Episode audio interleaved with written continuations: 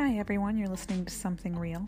On today's Something to Talk About episode, we're going to stay in Luke chapter 4 and talk a bit more about how the devil tries to tempt Jesus in the desert and how Jesus uses the word to fight back against these temptations.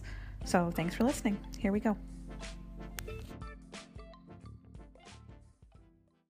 So, I have many, many questions. Okay. And I told you I was going to try to be more professional with my questions. Let's do it. And not insert random things that no one will understand. Um, so, first of all, Jesus ha- was fasting for 40 days, and that's so he can, you know, be closer to the Lord. Right. 40 days is a long time. Right, right. That's not a normal fast. I mean, Especially, it's, it's not like a partial fast. And um, the Gospels are clear to say that he doesn't eat anything during this time. It's not like he's fasting from meats. He's not eating anything during this time. That's a long time to go through. You are depriving your body. It's it's deliberately not healthy and relying on the Lord to sustain you. So that's a pretty big deal. and you know the devil then comes in at that weak moment and I, I, I have a question in the, in the near future that suggests how that works for us but so but at the same time that's confusing me because he's jesus and Sure. so he's i understand that he's fully man but he's also relying on god to take care of him Right. Uh, so There is a certain mystery to it well. right Yeah. because i mean a human person likely couldn't survive for 40 days with nothing Well, Gandhi did for Oh, that's true. 120 or whatever it was that on his hunger strike. that's so. true okay jesus and gandhi So yeah, there. Are, I mean, it, it can be done. Yeah. But it can't be done comfortably, and, and Well, I think that's kind of an important thing that, that we don't really recognize in, in Western society in particular. When we fast, we fast within parameters that we think are safe, within parameters that are comfortable and healthy, and so uh, we choose a fast. That might be uh, a, a meaningful sacrifice, if I can use that term. I don't, I don't know how appropriate that is, but uh, it, it might be something that we're actually giving up but it's within our comfort zone. and you know in the back of your mind i'm going to get this later right? Yeah, Like, for this sure. isn't forever. And that's another thing that made fasting different back then. Food was not always as Yeah. abundant as it might be now. You're not just going to run down to the grocery store. There was Hungry, work grab a involved. Snickers. Right. yeah. And so as uh, a pop culture reference that people actually get, nice job. Heyo. So anyway, as uh, as Jesus is doing this, he actually is hurting. I mean, there's physical pain that goes along with this level of hungry, hung, hungry, hunger. Yeah, that words, words. Are you hungry? I I need a Snickers. So um, as he's doing this, it's not just that he's hungry. He's deep body hungry, and, and his muscles and his organs are depleted from this. and not only does that affect your body, but when you're hungry, you, your thoughts are delusional. Yeah. That's when you have podcasts where you can't get words out if you don't eat. So yeah, if he's if he's this level of hungry, he's emotionally raw because he's fully human, and that, that's one of the reasons it was so important for John to establish this mm-hmm. in the previous chapter to make sure that we understood that yes, he is God, but he is also 100% human. This is a core thing because he's going through things that you and I would go through.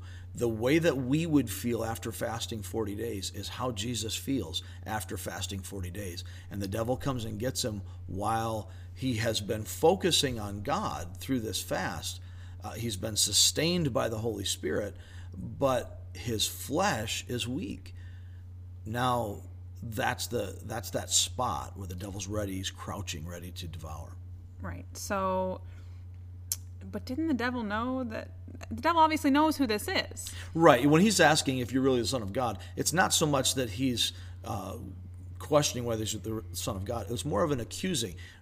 If you really are, prove it. Right, but Show why even it. bother?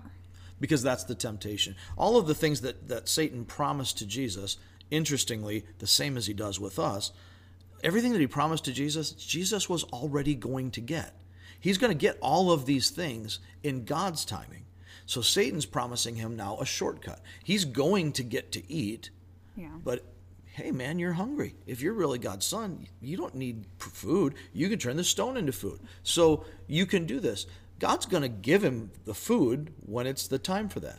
He's giving him a shortcut. He's Jesus is going to rule everything, all of And Satan knows that. And Satan knows So it. that's what I'm saying. Like, why does Satan even bother if he knows the outcome already? Because he's the devil. he's the devil, Bobby Boucher. He he is uh, that was about yes, it was. It, he is nefarious in his plans. It's the same reason that he knows how this whole battle ends. He's read the book from cover to cover. He knows the scriptures better than you and I do. But he knows Jesus. he knows how it ends. Yeah, but uh, and and that was one of Luke's points is in Christ, everything that's spiritually true of him is spiritually true of us. Yeah. In the end, we win.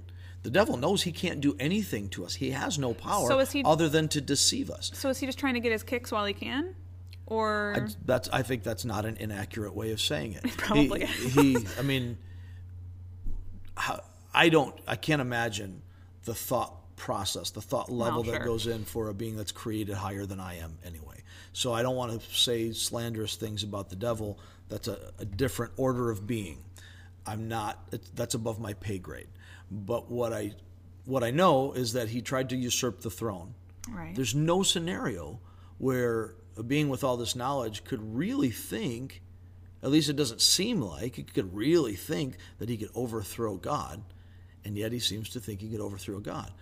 But how often in our own lives does our pride, does our desire overtake our rational thought? And we do things that don't make any sense while we're doing it, but it's still part of our plan to do something better than what God has planned for us. So we can look at it and we say, well, the scripture says this, but I just don't know if I really trust that. So I'm going to use my plan B.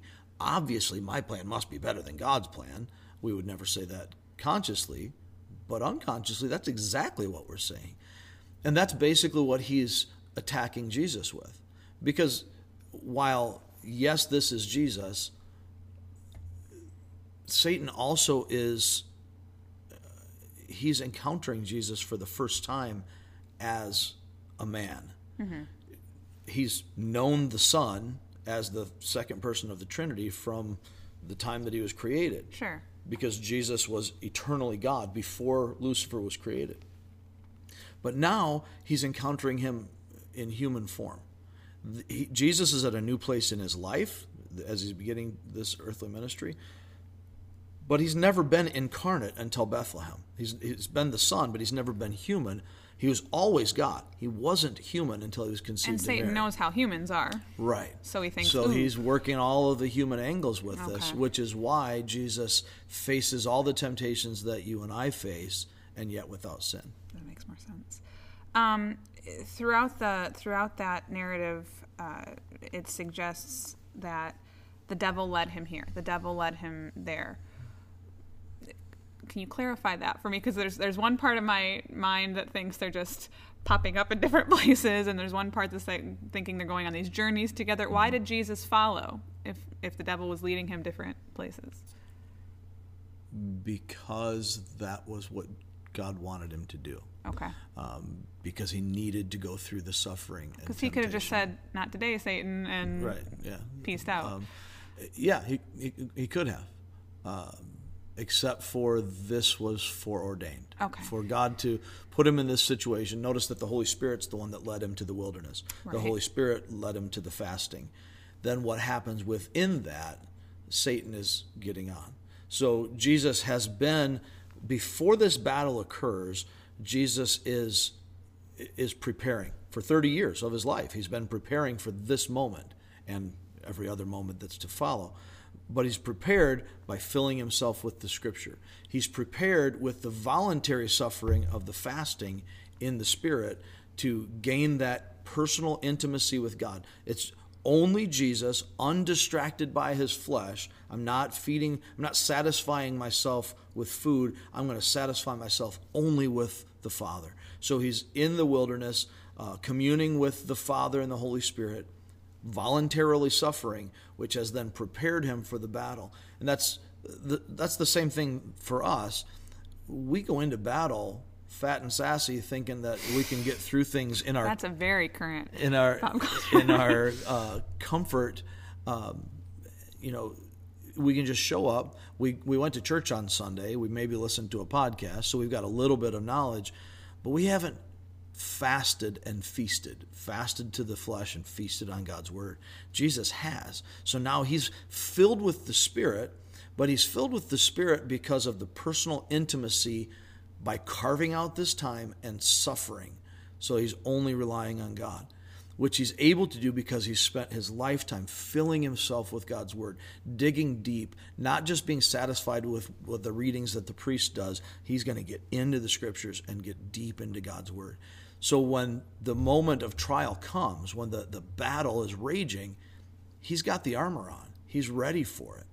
So often we as humans we go into this thinking that we have some strength or wisdom on our own that we've we've got enough Jesus, we've got enough church, not and not ever thinking this is really the only thing that matters. Nothing I do in my professional career or you know watching ESPN or you know paying attention to the news, none of those things are going to prepare me for the battle. We lament all of the terrible things in the world, but what we need to be doing is focusing hard.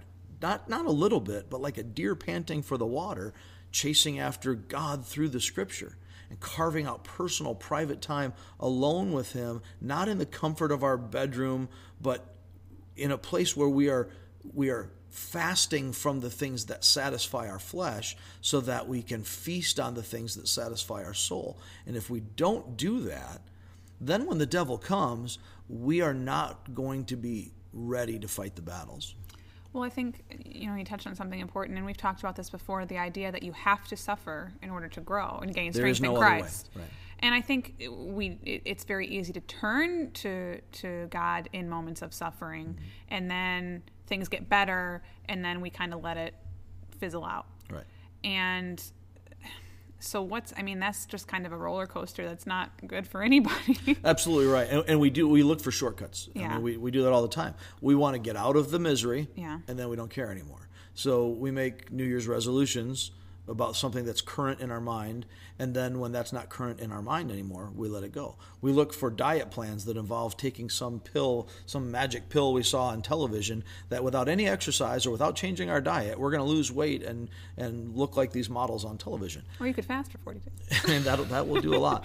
Um, but we but that's the one thing we don't want. We right. don't want the fasting. We want the magic pill. Instant. And we look for these spiritual magic pills as well. That doesn't work physically that doesn't matter what anybody tells you there is no magic pill that will get you in shape it may it may starve your body without work but there's no growth there's no long-term benefit so you can get to a place where you can lose weight and all these short almost every one of these fad diets will work for a short-term loss but it doesn't change the, the fundamental dynamic of what got you in that place in the first place. We do the same thing with our finances. We get debt consolidation loans and everything else. And one of the reasons that uh, the best financial advisors like a Dave Ramsey or a Ron Blue or these guys. They're saying stay away from these debt consolidation loans because it hasn't changed you. Mm-hmm. It might fix that situation temporarily, but you haven't you haven't changed, you haven't suffered to go through it. The way to fix it, if you really want to be debt free and get out of that enslavement, is to pay it down, suffer through it, suck it up a little bit,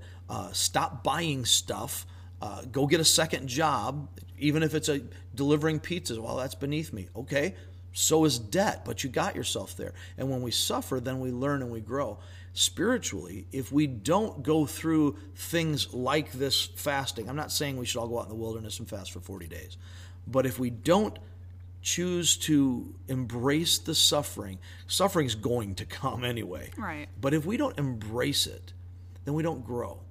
Nobody grows without suffering. You don't get big muscles without having pain in your muscles as they grow. Well, and then the next time something bad comes along, if you haven't grown from it, you're going to be right back at square one. Absolutely. That's exactly right. So if Jesus had survived this battle but had not been prepared for it, then it's only a temporary victory and he's going right back to it. Notice the devil is going to continue to tempt Jesus throughout his life, mm-hmm. but he doesn't do it quite the same way. Why? Because it didn't work. So he's going to try something else. And we keep thinking to ourselves, man, why, why do these things keep happening to me? Maybe because it keeps working. If we would change what we're doing, and again, fast from the things that satisfy the flesh and feast on the things that satisfy the soul, where we're actually taking in God's word, wrestling with it, applying it to our lives, then maybe we could break the cycle of all of the bad things that seem to keep happening to us, most of which we've opened ourselves up for.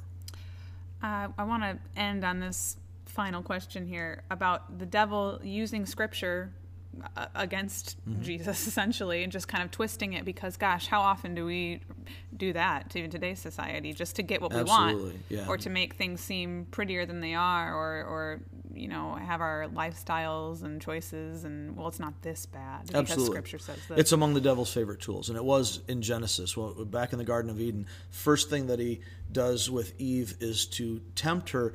She's already got the tree. The tree's been there the whole time. Mm-hmm. That wasn't really the temptation. The temptation became when Satan came using God's words against him. Did God really say this? And what he said was not at all what God said. So then Eve comes back with her version of what God said and adds to it. And he's like, well, that's not really true. And begins to twist what God actually said, twist our interpretation of what God actually said, so that we're either above the line or below the line. If the if the text of what God said of, of His Word is the line, we either go above it in legalism or we go below it in license. So that one way or another, if the devil can keep us from God's Word, either way, addition or subtraction takes us away from what God has for us. That's what he does with, with Eve, and she and Adam end up uh, leaping into this sin that kills the rest of us off. And he does that here with Jesus, tries to twist that scripture. And we see it today all the time. Everything from prosperity teaching, where, where we'll take the promises of God for his children and somehow turn that into temporal blessings that are way outside of the context and meaning of what, of what the Lord is saying to it. Or uh, we'll, we'll take things that um, are uncomfortable for us because it doesn't fit where we are in our society. Uh, our views on, on sexual norms, uh, homosexuality, uh, promiscuity, things that, that are very clear in Scripture, but now we begin to twist them. And the battleground is not, I, I can't say this loudly enough or long enough, the battleground is not the sexuality. That's a part of it. But the devil has always had that. That's nothing new where we run into this huge, huge issue is when pastors of all people, uh, church leaders, begin to interpret Scripture based on what's popular in society. That's what the devil wants. The, the battleground is the authority of the Word of God, the battleground is in our mind. And if, if he can control our thoughts, then he'll control our behaviors. But what he really wants to do is undermine God's authority by undermining the authority of Scripture. That just reiterates the point that, like Jesus, we have to spend our whole lives preparing for Absolutely. And it doesn't happen in a moment, it has Right. to be a whole life. All right. Well, that's it for today. I'm going to go get a Snickers. Good plan.